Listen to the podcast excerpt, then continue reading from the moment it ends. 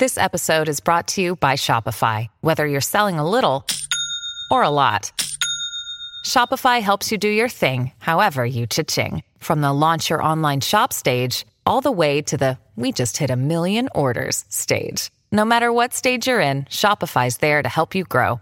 Sign up for a $1 per month trial period at shopify.com slash special offer, all lowercase. That's shopify.com slash special offer.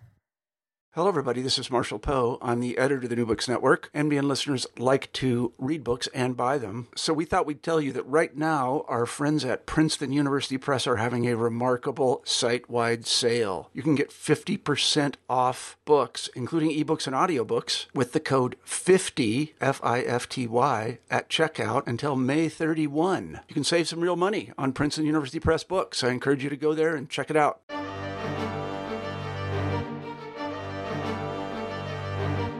Hello, everybody. Welcome back to New Books in German Studies, part of the New Books Network. I'm Craig Servillo, host of the channel. Today we'll be talking to Dr. Melissa Kravetz about her excellent new book, Women Doctors in Weimar and Nazi Germany Maternalism, Eugenics, and Professional Identity. Melissa, hello and welcome to the show. Thank you so much, Craig. Um, it, it's a pleasure to have you. Melissa, we like to always get started on the show by asking the author a little bit about themselves. Well, thank you so much for having me. And I wanted to say that I am from Diamond Bar, California, which is a suburb of Los Angeles, and I did my BA work at UC Santa Barbara and my MA and PhD at the University of Maryland. I worked uh, with Jeffrey Herf at the University of Maryland, and now I teach European history and German history at Longwood University in Central Virginia. And I also teach classes in women, gender, and sexuality studies and also co direct a minor at Longwood in Women, Gender, and Sexuality Studies. And um, how did you come to write this particular book? I really first became interested in the topic through a class that I took my first year in graduate school on gender in the Americas, which is obviously way outside of the field of German history. And we had a unit on eugenics in the class. And in particular, we were fo- focusing on women and how they were victims of the eugenics movement in the Americas, but also how they took it upon themselves to become agents and sort of control their own reproductive destinies. And the following year, I was doing an independent study with Tom Zeller, who was also a mentor of mine in graduate school.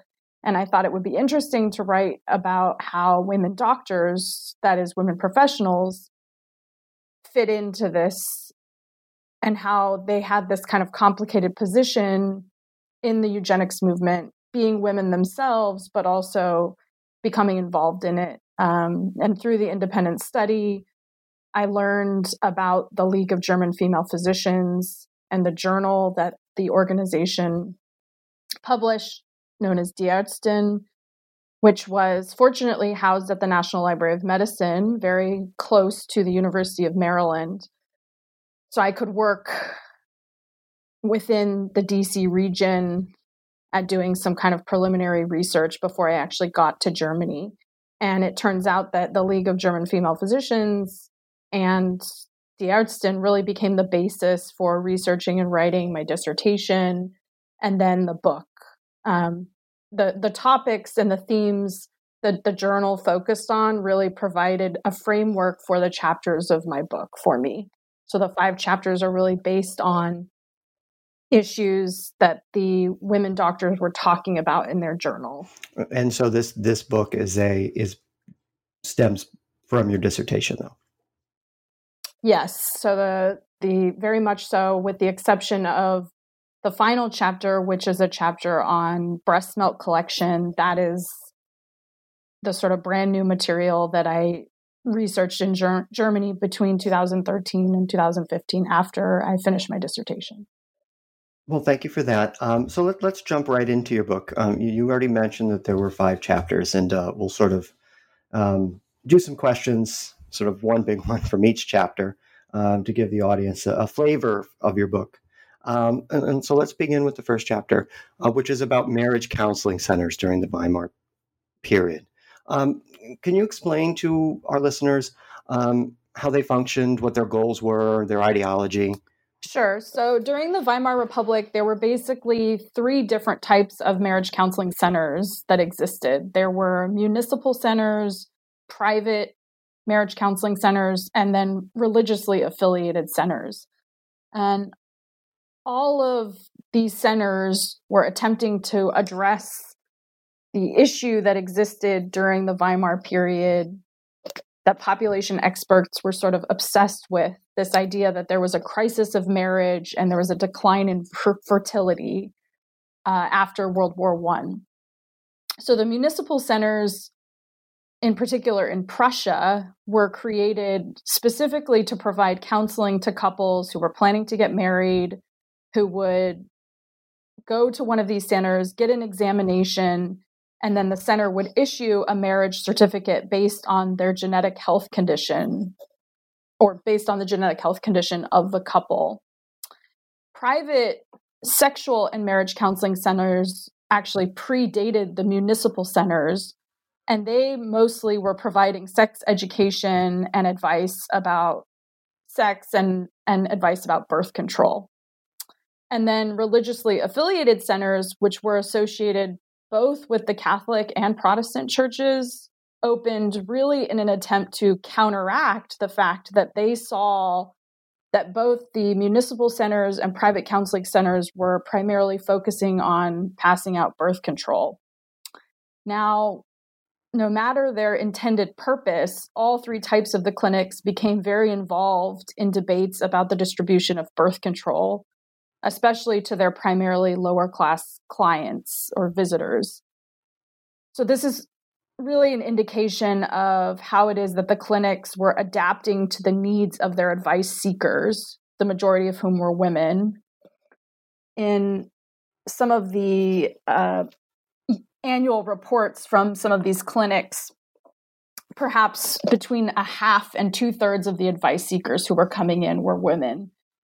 And they were searching for advice centered around birth control and centered around birth prevention and marriage problems and sexual questions. And so all three types of clinics really adapted to this need.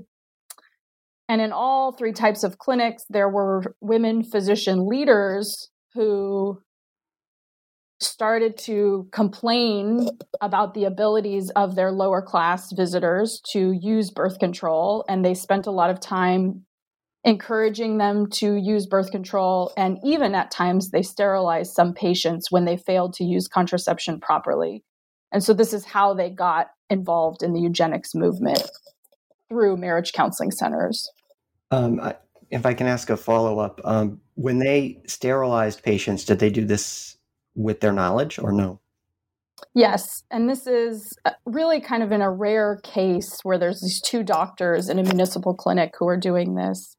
Uh, but there are other doctors who become involved in the conversation about sterilization, including, for example, in in religiously affiliated centers.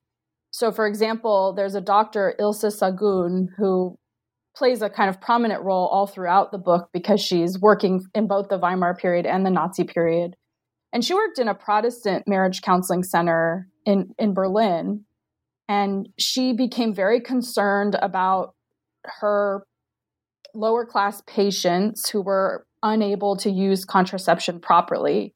And she would talk about how they became pregnant over and over again. And she even claimed that many of the visitors who came to the marriage counseling center in Friedenau in Berlin wouldn't ask for birth control until the situation became so dire. And so Szagunn is one of the doctors who tended to support eugenic me- measures. So she didn't sterilize patients, but she certainly advised women to have abortions. She pushed birth control on them. She held extra advising sessions to encourage them, encourage women who had medical or economic problems to use birth control. Um, so this was a way for her to kind of regulate her patients, but also help them so, like, on the one hand, she sees the hardships faced by poor women with too many children, and she wants to alleviate their problems and comply with their requests. On the other hand, she's also, this is also a way for her to regulate the number and the quality of individuals in society. especially those who were deemed to be quote a quote unquote asocial um, or, or or I should say those who had sort of asocial elements that that many in the Weimar period saw as as uh, the lower class embodying a lot of these asocial elements like alcoholism and criminality and prostitution, which I talk about in a later chapter. Uh, you mentioned the three types of marriage counseling centers, and I, I'm interested just in a little bit more on the on the religious centers. How did they handle the birth control issue differently, if at all? So, it, interestingly, they get in. Uh, they actually hold a lot of sort of meetings and discussions about whether or not they should be distributing birth control. So they issue this decree that basically talks about how they should be, you know, sort of setting up guidelines about whether or not they should be distributing birth control. But again, all the while that they're continuously trying to determine whether or not the the the centers and in particular the protestant centers are the ones that i looked at whether or not they're supposed to be distributing birth control all the while that they're trying to determine whether or not they're supposed to do that they're actually doing it you, you've talked about how these places been, were used primarily by the by the lower classes. Um, where do the middle and upper class people go, if anywhere?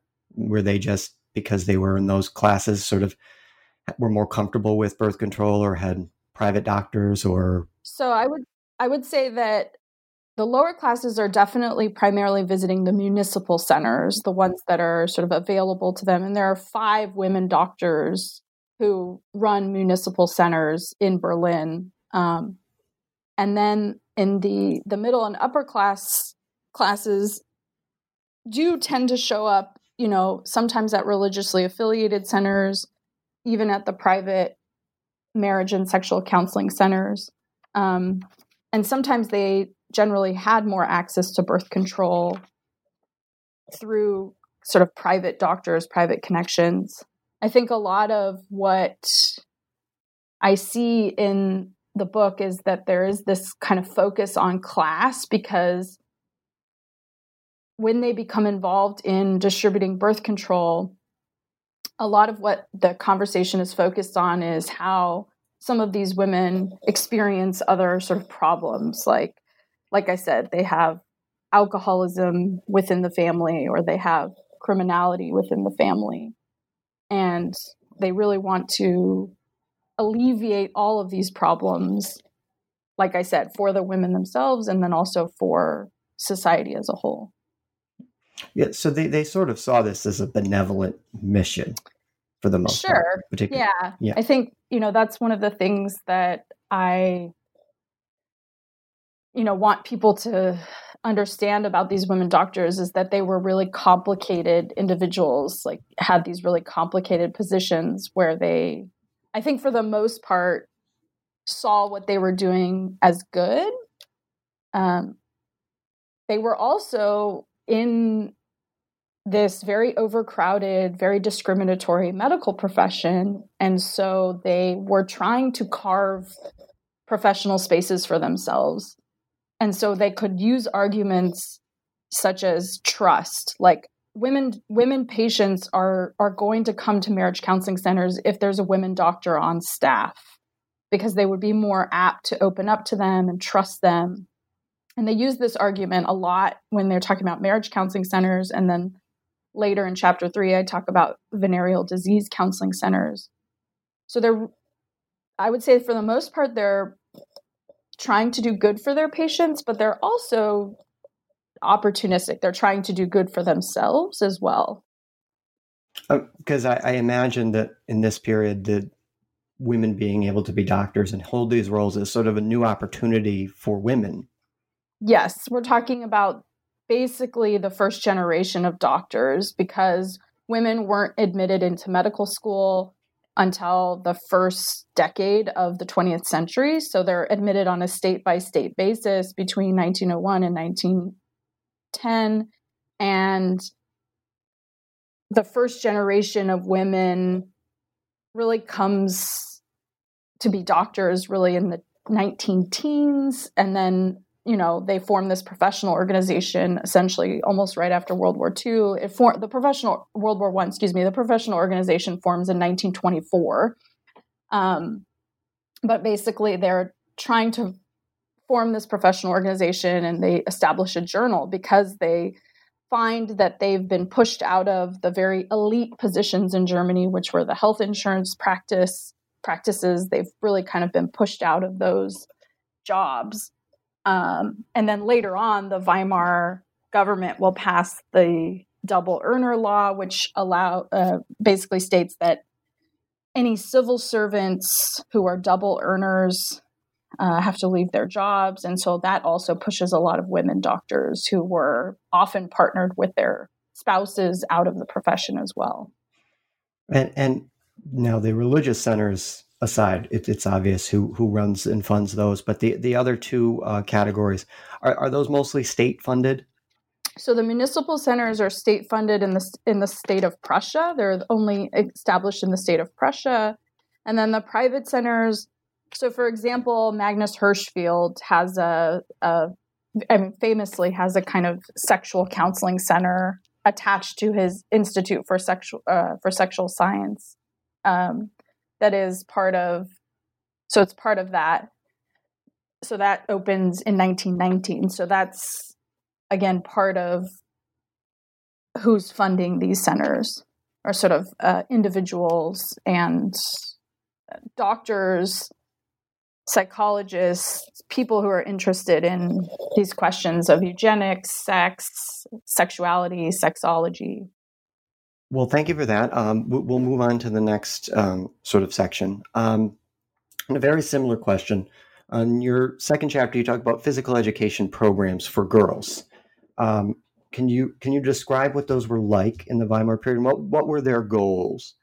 Sure. So in the second chapter, I do focus on the really the creation of physical education programs specifically in Germany's vocational schools during the Weimar era. Um, and during the Weimar era, there was a major focus on sort of strength, strengthening the nation's youth. And a lot of this comes in light of the losses, the failures, the disappointments of the First World War, so in the early years of the Weimar Republic, the government passes a national youth welfare law. And this is again couched in the context of Germany's national crisis and kind of rebuilding campaign. The law established basic rights of children, determined the role of, pu- and, and also determined the role of public welfare to intervene in the interests of the child when the family could not adequately provide an education. So the law becomes effective in 1924, and this is num- one of a number of measures focused on the nation's youth. And so pushing physical education programs in schools sort of falls in the, in line with this idea that uh, the state or is supposed to be providing some type of public welfare for children. But in addition to that, you also have things like the League of German Women's Associations partners with the German National Committee for Physical Exercise, and they organized this big conference in 1925 on the conference or, or on the physical education of women. So, what these physical education programs became about for women doctors was trying for them trying to push a physical education program for girls that was separate from boys, but that was equal. Um, meaning that they wanted a physical education program that had equal attention, equal facilities, equal funding to programs that already existed for boys, but they wanted girls' programs to focus on their separate bodies and abilities or to be catered around their bodies and abilities. And it turns out that a lot of what these programs focused on was trying to prepare women for their roles to become mothers. So a lot of the programs are focused around on preparing women for not only childbirth but also for motherhood. Uh, so they propose physical education programs that are focused, for example, entirely around strengthening women's muscles for the birthing process. So, one doctor who, Dr. Hermine uh, Heusler Edenhuizen, who is the first president of the League of German Female Physicians, she's present at the 1925 conference, and she also writes quite a bit in Die about these physical, physical education programs. And so she starts to propose a program that focuses on strengthening stomach ma- muscles, back muscles, uh, perineum muscles.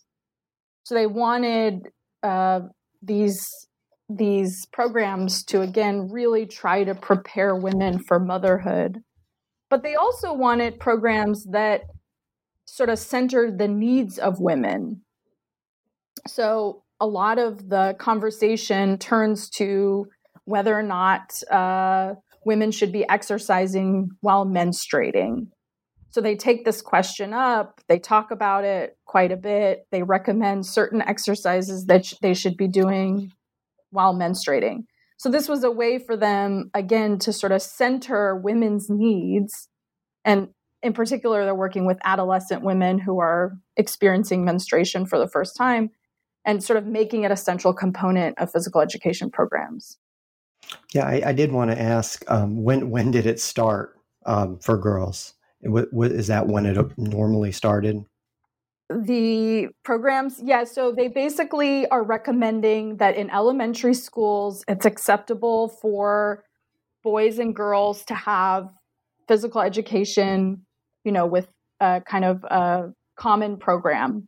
But they really want to see a type of separate program starting in the vocational schools which most uh, Germans would start, you know, sort of in their adolescent years, say, uh, you know, between the ages of 12 and 14. Um, the vocational schools, in particular, are the alternative to the more elite gymnasium in Germany, which feed into the universities. And so, the other thing to note about the vocational schools is, of course, that because the students coming into the vocational schools are going into a trade or presumably going into a trade, a lot of them are also coming from the lower classes. Was was this these kinds of programs something that was not done in the in the in the more elite high schools because those people were more had better access to um, healthcare and physicians and uh, you know were members of the upper class? So the doctors who I look at are not necessarily working in the gymnasium so far as I can tell, nor are they focused on conversations within the gymnasium. Um, I mean, I assume that there might be some type of physical education program, but I don't think that the because they were feeding into the universities, there's as much of a focus on again sort of preparing these students who are going into a trade and then some of a lot of whom would may also become mothers. Uh, you know, trying to to center their needs in a physical education program. Sure. Uh, I mean, you've mentioned a couple of times about um, training these girls to be fit mothers. Mm-hmm. Um, what what did that mean for these doctors? Um, I mean, you've mentioned the physical um, component. It, was there like a mental health component, or um, teaching them good habits, or things like that? Was that part of this training? Part of these yeah, classes? Definitely. Uh, one of the one of the issues that a lot of these female doctors have with uh, especially the mothers of the children who they're educating is that they see that they're not always adequately training their children or training is probably not the right word, but educating their children in matters of sex, in matters of health, in matters of hygiene. So they want to be the ones in the school who are going to be taking on this role, that they're going to uh, set a good example for mothers to do this so, in many ways, these doctors recognize that kind of mothers are failing to do this in the home. And so they call for schools to be staffed with physicians who are going to be able to help out in this regard. Okay. Yeah. Uh, yeah. Thank you for clarifying. It was, uh, I, I think this getting to the heart of their like mission is, is important for your book. Um, so let, let's move on to the next topic and talk about vices. Um, I, I, was fascinated by this chapter. Um, what were some of the common societal problems that these female doctors were were trying to combat?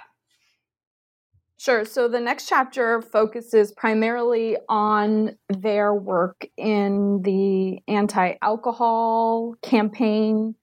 And in addition to that, the anti venereal disease, anti prostitution campaigns, which really become kind of one and the same or very much linked. And um, we can talk about them separately one at a time. Um, let's start with alcohol.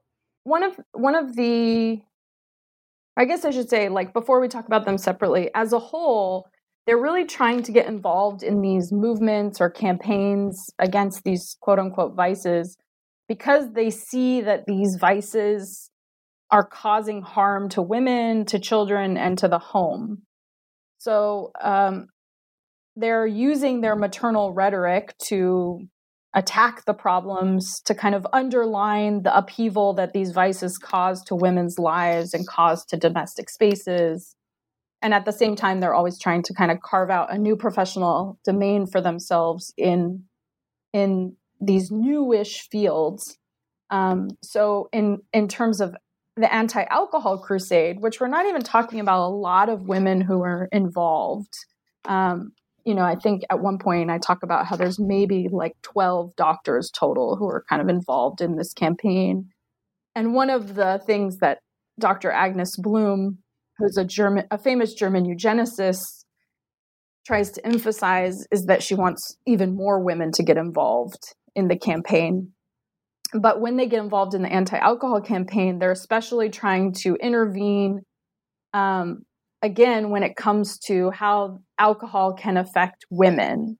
So they tried to, for example, make recommendations for how much alcohol consumption was appropriate for nursing mothers. So this is precisely what Dr. Agnes Bluhm starts to talk about.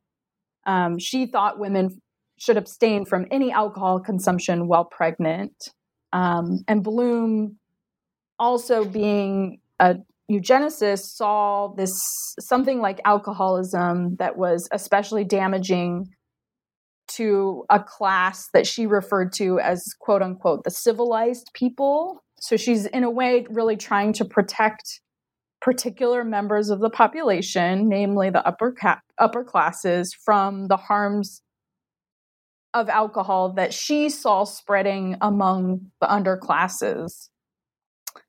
And then in the campaigns against venereal disease and prostitution so this becomes a, a, a large question after world war one and there's lots of attempts to kind of estimate the number of people who are suffering from venereal disease and often these numbers are very much overinflated um, but when they get involved in the campaign against prostitution and venereal disease, they have a little bit of a discussion about whether or not prostitution should be something that is regulated, um, meaning, you know, that they should have uh, sort of certain areas where prostitutes live or homes, and whether or not they should be forced to have um, checkups or be checked regularly for venereal disease. But mostly what they're talking about is these newly opened venereal disease clinics that open to attempt to kind of control this problem that again is very much overinflated and so they these doctors propose that they can help out in the treatment of venereal disease because a woman who shows up in one of these clinics to get checked might be very embarrassed and might be very reluctant to visit a clinic and especially to see a male doctor and so, if there's a female doctor on staff, they thought women would be much more uh, tr- trusting of these women and much more willing to come into the clinic to get checked and also to to tr- to trust women to treat and examine them. So, like I said, this is not all that different from the arguments that they're making for their employment in marriage counseling centers during the Weimar era. It very much echoes that same kind of language. Um, overall, did you get a sense at how successful these programs were? so it's it's difficult to determine how successful they are for the populations who they're servicing, I guess. I think that I guess I could talk about how successful women physicians are at at sort of inserting themselves into into the campaigns. Like I said, there's always this push in the anti-alcohol crusade to try to get more women involved. But I think in terms of the success in venereal disease clinics, um, there are certain states that pass mandates that a female physician has to be on staff for treating female patients in VD clinics. And so that's a way that they the women doctors themselves would see this as a success for their their kind of again trying to carve professional space for themselves that them trying to make space for themselves in the profession and so do you see through the weimar period then a steady growth in the number of women who get into these professions because they, these as you just mentioned the opportunities are sort of emerging and opening up Yes, I definitely think that uh, if you look at the numbers, I mean, we're not talking about that many doctors overall. Uh, when the League of German Female Physicians is founded in 1924, there's around 4,000 doctors. Um, but their numbers very much increase, um, you know, up to, to 12,000 uh, by 1941. So you do see kind of steady growth, not only in the Weimar period, but also in the Nazi era as well.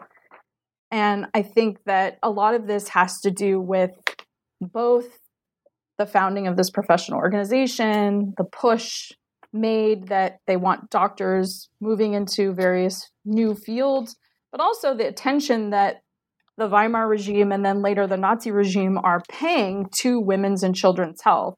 And that's the claim that these women are making is that they are the the advocates for women's and children's health or they're the experts in women's children's health. And so they're the ones who should be employed in these spaces helping these women and children.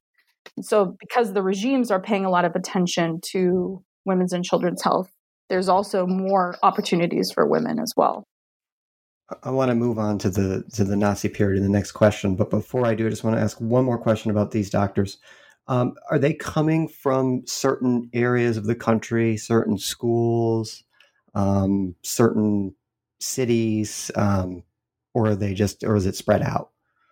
It's definitely spread out. You do see uh, a lot of the conversations about marriage counseling centers are happening in Berlin because they have a large number of municipal centers because of the state of Prussia's ordinance that they pass. Um, but when it comes to breast milk collection, I mean, it moves to a totally different area of Germany that's really focused on uh, central Germany, Erfurt and uh, and um, Magdeburg initially. So I think that they really are coming from all over. They're coming from different universities. A lot of them come from upper classes. A lot of them had spouses who also worked in medicine or perhaps fathers who worked in the medical field.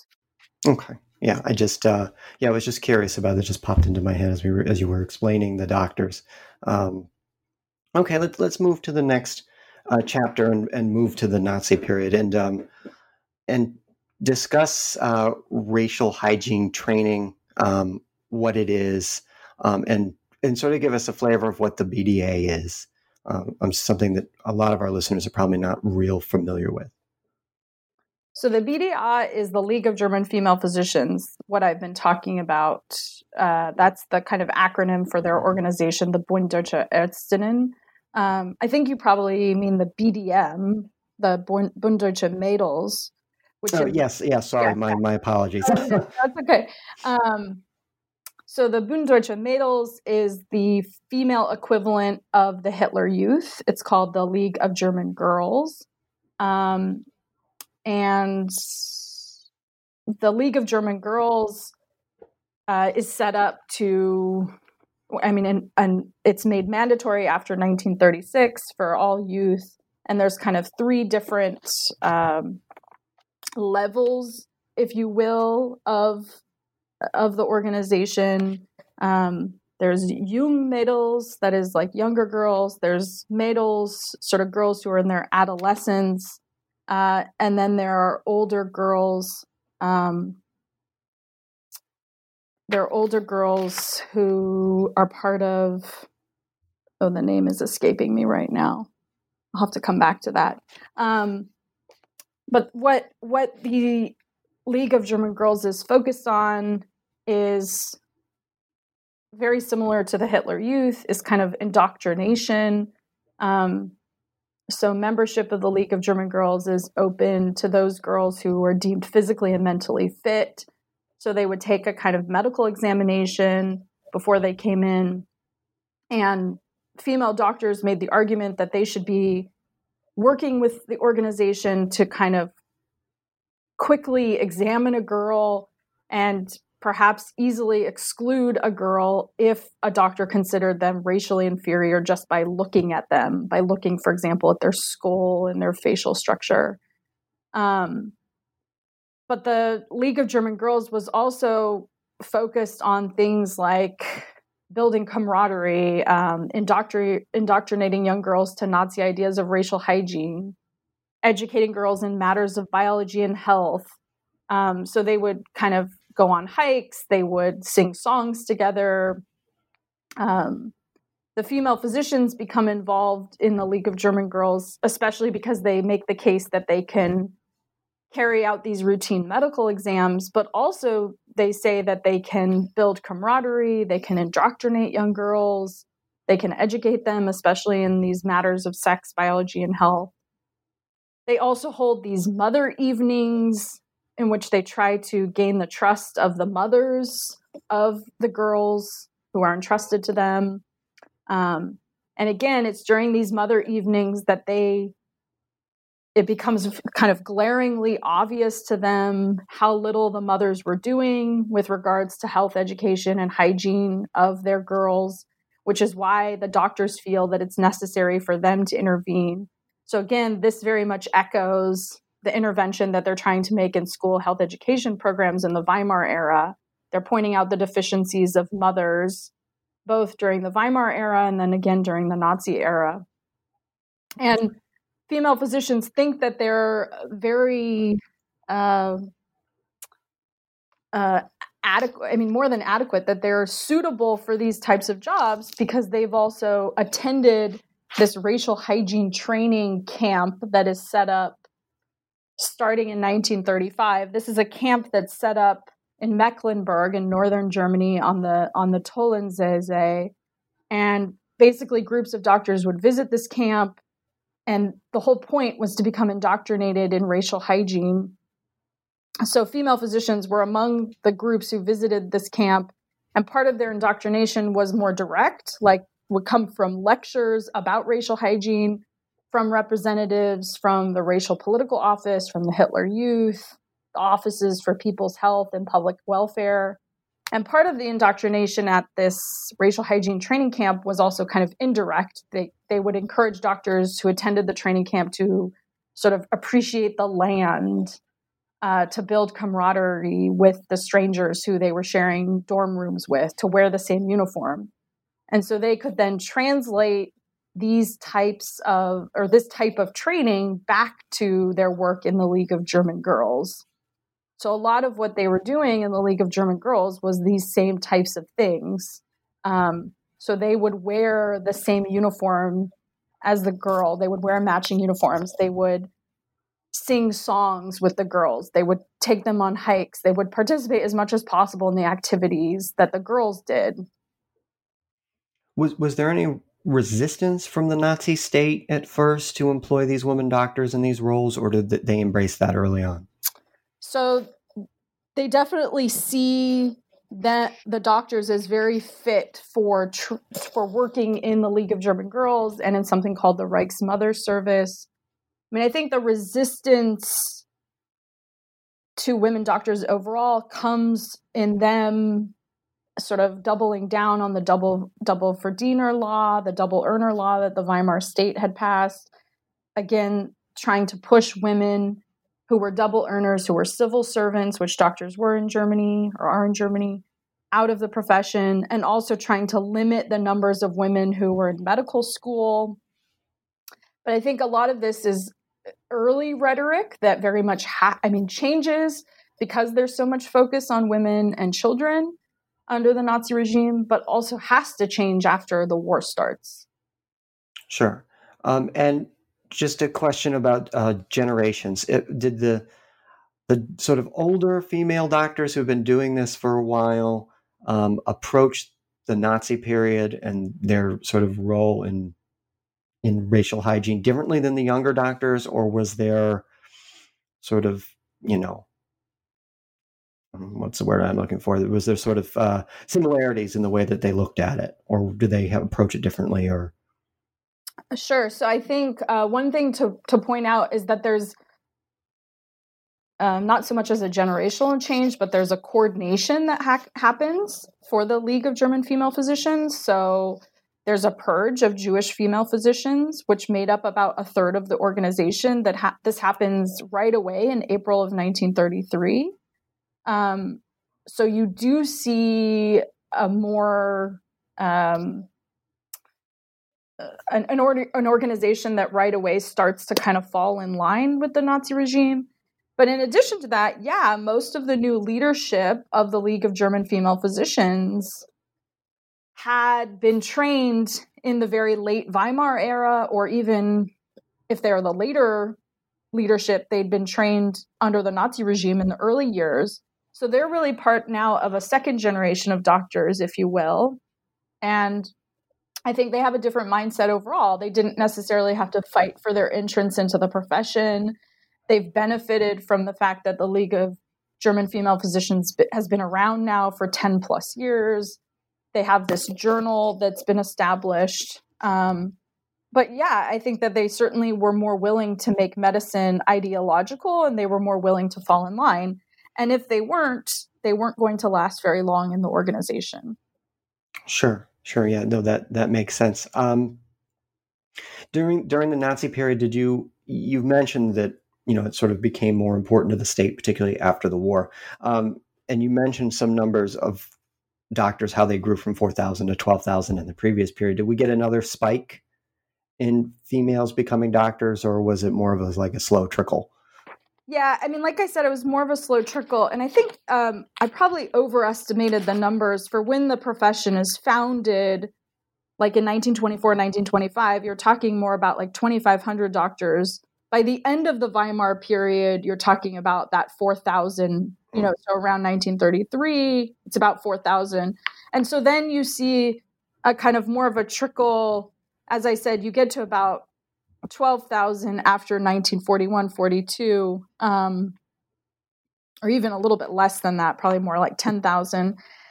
Uh, and if you look at their numbers, like, you know, right when the war's starting, it's about 6,000. So it is kind of just this trickle. And so again, we're not talking about all that many doctors. I mean, I think in the, in, the last year that I calculated the numbers was 1942, which I guess is when you're talking about kind of total war and they were ma- they were making up about 12.4% of the population at that point um, whereas before they made up about 5% of the population when they first started the organization so you know a little bit of an increase but it, it is more of a slow trickle sure okay yeah um, okay um, let's let's move on to the fifth chapter um, and and discuss infant nutrition, um, in particular the breast milk collection centers. And do you? I know you mentioned these a little bit in the beginning of the interview, but uh, should probably discuss them more fully. Um, I mean, their name sort of speaks to themselves, but uh, explain how it worked um, and what was their original purpose in, in founding then. Sure. So, uh, the first breast milk collection facility, which is founded by Dr. Marie Elise Kayser, who is featured prominently in this chapter. She's also the photo on the front of the book. Um, so she starts the first facility in Germany, which um, really becomes a model for all the other facilities in Germany, in Europe. I mean, in many ways, she builds kind of an international network. And the whole point of the facility that she starts in Magdeburg um, in 1919 is to collect breast milk from women who produce a surplus of it and then to redistribute it to sick, weak, or premature infants. Um, so it's really only to women who medically needed it, um, or I should say to infants who medically needed it. At times, it would sometimes be redistributed to women who didn't produce enough breast milk. So she opens this first facility, which failed um, because of the recession. But then she opened another facility in Erfurt, Germany, which is, I talked a little bit earlier about how the conversation around breast milk collection is really focused in Erfurt. And I spent a lot of time in the Erfurt City Archive doing research for this chapter. And the Erfurt facility, which opens around the same time that the League of German Female Physicians is being founded, it essentially becomes the kind of training facility for all the other facilities. So she establishes kind of a protocol for what these centers are going to do, how they're going to examine the milk, how they're going to collect the milk. Um, and then when the Nazis come to power, she uh, solicits the support of the regime. She writes to them. She even at one point highlights the fact that she's Aryan and that her husband's Aryan. Um, and the Nazis eventually do get behind her her breast milk this this idea for breast milk collection. Uh, by the end of the war, there are 44 clinics overall in the German Reich. Um, they take over the supervision and regulation of the clinics after 1936. The Nazi Reich Working Group for Mother and Child takes over the supervision of it. They also drew up guidelines for the establishment and operation of breast milk collection facilities, which Kayser, Dr. Maria Elise Kayser, helps write. Um, and a lot of these clinics were already attached to women's hospitals for example, the one in Magdeburg, the one in Erfurt. So there's obviously a lot of women who are already existing in hospitals, but they see this as a way of getting a uh, a flow of women or free flow of women, if you will. So while there's other things going on at the hospitals, they can also establish these breast milk collection facilities to kind of focus solely on this on this collection and, and redistribution of breast milk. Uh, and you mentioned there were uh, for over 40 facilities by by the end. Yeah, 44 facilities by the end. Um, and um, were they all staffed and run by doctors, um, nurses? Um, yeah, so they... some of them are staffed by nurses, some of them are staffed by doctors. There's only really a couple women doctors who are running um, facilities on their own. Um, so the the reason that the chapter focuses a lot on Dr. Maria Elise Kayser is not only because she's running the facility in Erfurt. I mean, initially she opens it alongside her husband, but she then becomes, as I said, the kind of go-to. Um, I mean, she becomes an expert, if you will. Not only do the other female physicians praise her as the expert, but they also uh, you know, the, the Nazi regime is essentially kind of employing her to um, to uh, write these guidelines and help them kind of determine how they should train other doctors. They write to her asking her to train doctors or let doctors from other countries see the facility in Erfurt. There is another doctor, uh, Dr. Irma Feldwig, who's running a facility as well um, in central Germany, in Pforzheim. Um, so, but, but yeah, you have like male doctors who also become involved with this. There's a Dr. Friedrich Eckart also plays a role in this chapter. Um, he's also running a facility. But a lot of what these doctors are doing is they're corresponding with Kayser, figuring out, you know, kind of what they should do for example when they when you know they get a supply of jewish milk in the facility or uh, talking to her about how much or writing to her about how much they've helped her with the opening of their own facilities um, did these facilities serve any sort of dual purposes or was it this was what they were doing Yeah, this is primarily what they're doing. Like I said, they're attached to hospitals, which are, of course, like, you know, attached to women's sure. hospitals, which are primarily where women are giving birth and learning to breastfeed. But for the most part, this is what they're doing. Um, okay, uh, we're coming up at about 50 minutes now. Um, so let me, um, as a way to wrap up discussion of your book, um, can you give the the audience listening and um, maybe people who will go and read your book one or two things that you would really like them to take away from it? Um, sort of big things that uh, you've hoped to accomplish with it. Sure. So I definitely, I mean, and I alluded to this earlier, but I think I went into this project, um, I mean, very early on when I was a young dissertation student, assuming that these women had certain motivations that were only uh, about kind of themselves. And I guess I want listeners to sort of take away the idea that these women doctors were very complex people and they had very complex motivations for doing the things that they did. Um, they were carving out spaces within women's and children's medicine, and they had various motivations for doing that. So, I mean, at times, they're simply, again, focused on themselves. They're trying to make room for themselves within this overcrowded, discriminatory medical profession.